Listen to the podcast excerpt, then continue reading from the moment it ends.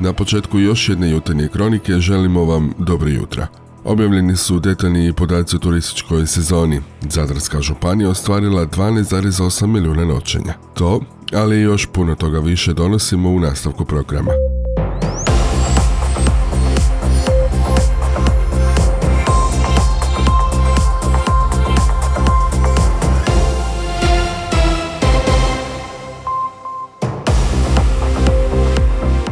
Vam jutro još jednom.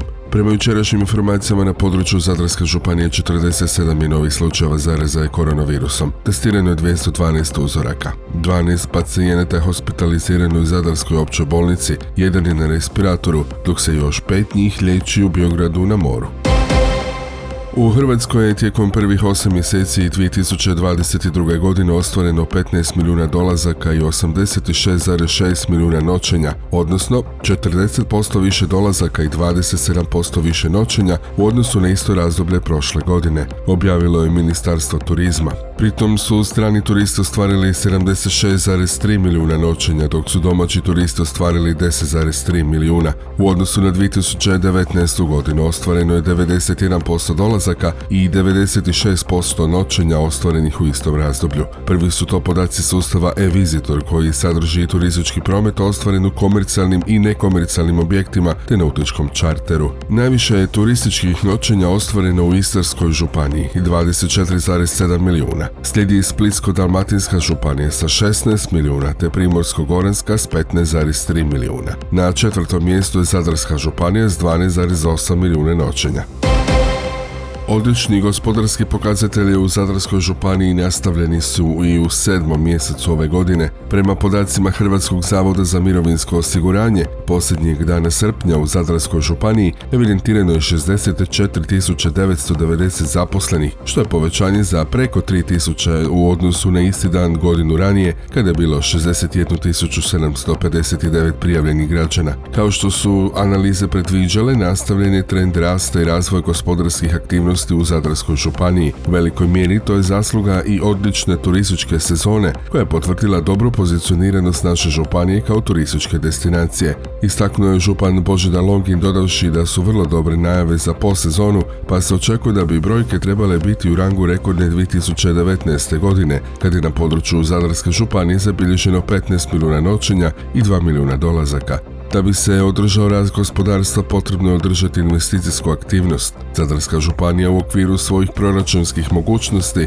ima niz mjera za potpore poduzetništvu, a brojke potvrđuju da smo na dobrom putu. Stoji to u analizi upravnog odjela gospodarstva i turizma Zadarske županije. Na županijskoj razini nastavit će se smjerom subvencija kredita poduzetnicima za investicijske projekte, a od jeseni krećemo i s novom mjerom sufinanciranja otvaranja startup tvrtki, najavljuje Zadarski župan. Inače, Zadarska županija u Zagrebačku bilježi najveće povećanje zaposlenih u odnosu na predpandemijsku 2019. godinu, porastu 4,8%. Po ukupnom broju zaposlenih Zadarska županija je pri samom vrhu, na osmom mjestu od ukupno 21 jedinice regionalne samouprave. Dobre brojke zabilježene su i na nacionalnoj razini, pa je broj zaposlenih u Hrvatskoj na dan 31. srpnja ove godine 1.645.770, što je povećanje u odnosu na isti dan prošle godine za 2,4%.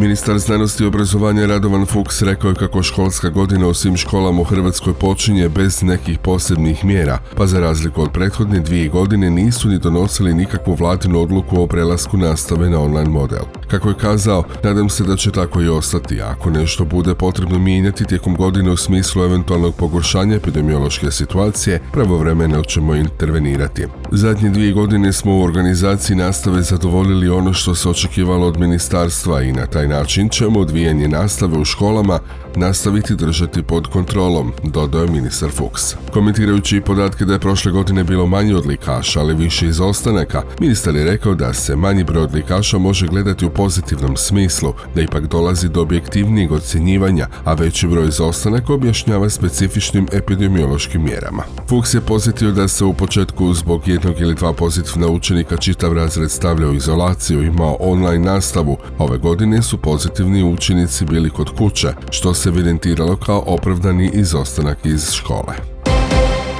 Hrvatski umirovljenici na obavijesti o isplati mirovine za mjesec kolovoz koji se isplaćuju u rujnu ove godine prvi će puta vidjeti koliko im iznosi mirovina u eurima, objavio to Hrvatski zavod za mirovinsko osiguranje. U skladu s odlukom vlade Republika Hrvatska objavi uvođenja eura kao službene valute u našoj zemlji. Nakon obračuna mirovinskih primanja koja će se isplaćivati od 5. rujna do 31. prosinca ove godine, obavezno će se dvojno iskazivati iznos za isplatu uz primjenu fiksnog tečaja konverzije koji je određen na iznos od 7,53450 kuna za 1 euro. Korisnici kojima se mirovinska primanja isplaćuju na kućnu adresu preko Hrvatske pošte u navedenom razdoblju dobivat će obavijest o mirovinskim primanjima s dvojno iskazanim iznosom za isplatu u kunama i eurima i to primjenom fiksnog tečaja. Korisnici kojima se mirovinska primanja isplaćuju na račune u bankama obavijesti će preuzimati na način koji su prethodno dogovorili s istima. Priopćili su iz Hrvatskog zavoda za mirovinsko osiguranje.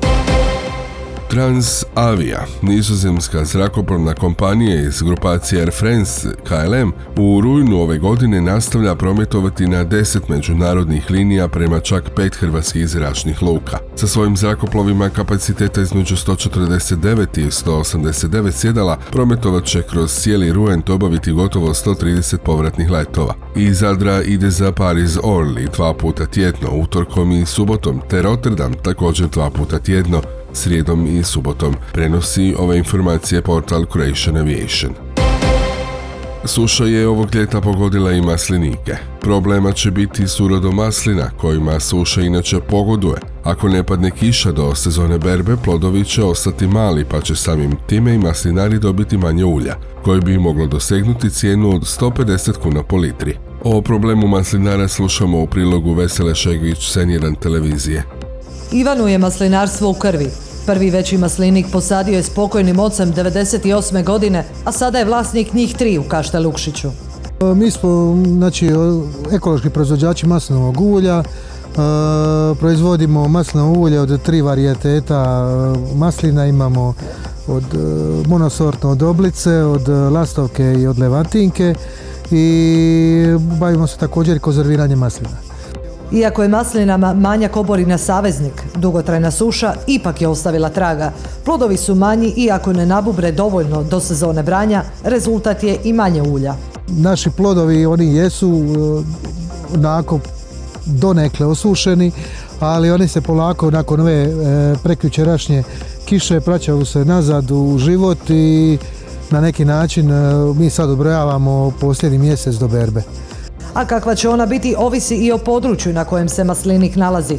Najveće gubitke trpe oni na krševitim područjima. Primamo izvješća kako su masline uslijed dugotrajne suše smežurane i tamo gdje nema dovoljno zemlje da se zadrži vlaga, već su počele otpadati, znači maslinari trenutno trpe štetu. Tamo gdje ima nešto zemlje u maslinicima, gdje je manje krševito, tu e, još jedno, dva tjedna i ti maslinici će također početi gubiti svoje plodove. Pa će zbog toga, ali i porasta cijena materijala svaka kap postati dragocjena. Očekuje se porast cijena od 20 do 30%.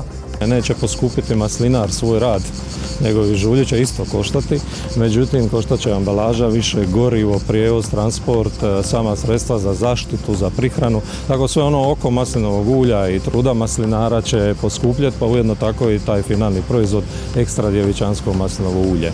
Ivan cijene neće dizati. Smatra da su se neki previše prilagodili turizmu i bez razloga poskupjeli proizvod. A s druge strane zaboravljaju da su ljudi oko nas koji isto koriste masno ulje, koji su naši i sugrađani i koji će biti tu i nakon što odu turisti. Možda bi na neki način solidarnosti trebalo biti realan i po meni cijena iznad 130 e, kuna e, za litru masnog ulja je na neki način pljačka. Na glavnom splitskom pazaru cijene od 80 do 100 kuna ovisno o tipu ambalaže. Osim ulja može se kupiti i autohtona sadnica. Ako oko male gospe ne padne kiša, cijene ulja ići će gore, kažu nam na pazaru. Pošto sam proizvođač, nastojat ću šta manje digniti, ali vidit ćemo, sve zavisi o urodu. Suša je, suša, urod je dobar, ali je suša, malo je sitnije plod. Jel? Sitnije plod, nema kiše, sve zavisi o kiši. Dalmatinci bez maslinovog ulja ne mogu zamisliti život. razumiju maslinare i moguća poskupljenja. Koristim ga i to obilat. Suša je velika i nema se, morat će poskupiti. To je, to je posao, ali nije to samo tako da padne same pa je skupiti doviđenja. Ima tu posla puno.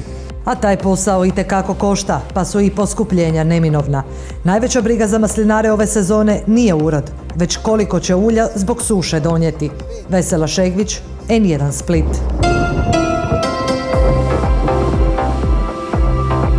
Prijepodne razvedravanje u većini krajeva, osobito na zapadu, dok će na istoku i jugu još mjestimice biti kiše ili pljuskova. Popodne lokalno umiren razvoj oblaka, a ponajprije unutrašnjosti Dalmacije moguć pljusak. Vjetar slab do umiren sjeveroistočni, u Slavoniji sjeverni i sjeverozapadni. Na sjevernom dijelu Jadrana ponegdje na udare vrlo jaka bura, a u Dalmaciji i umiren sjeverozapadnjak.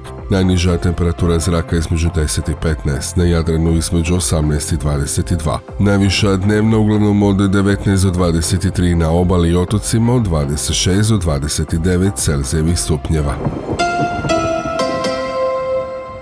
Bilo ovo jutarnje kronika Antene Zadar. Uredila je Željka Čačko, pročitao Franko Pavić, a realizirao Matija Lipar. Proizvela Antena DOO, rujan 2022.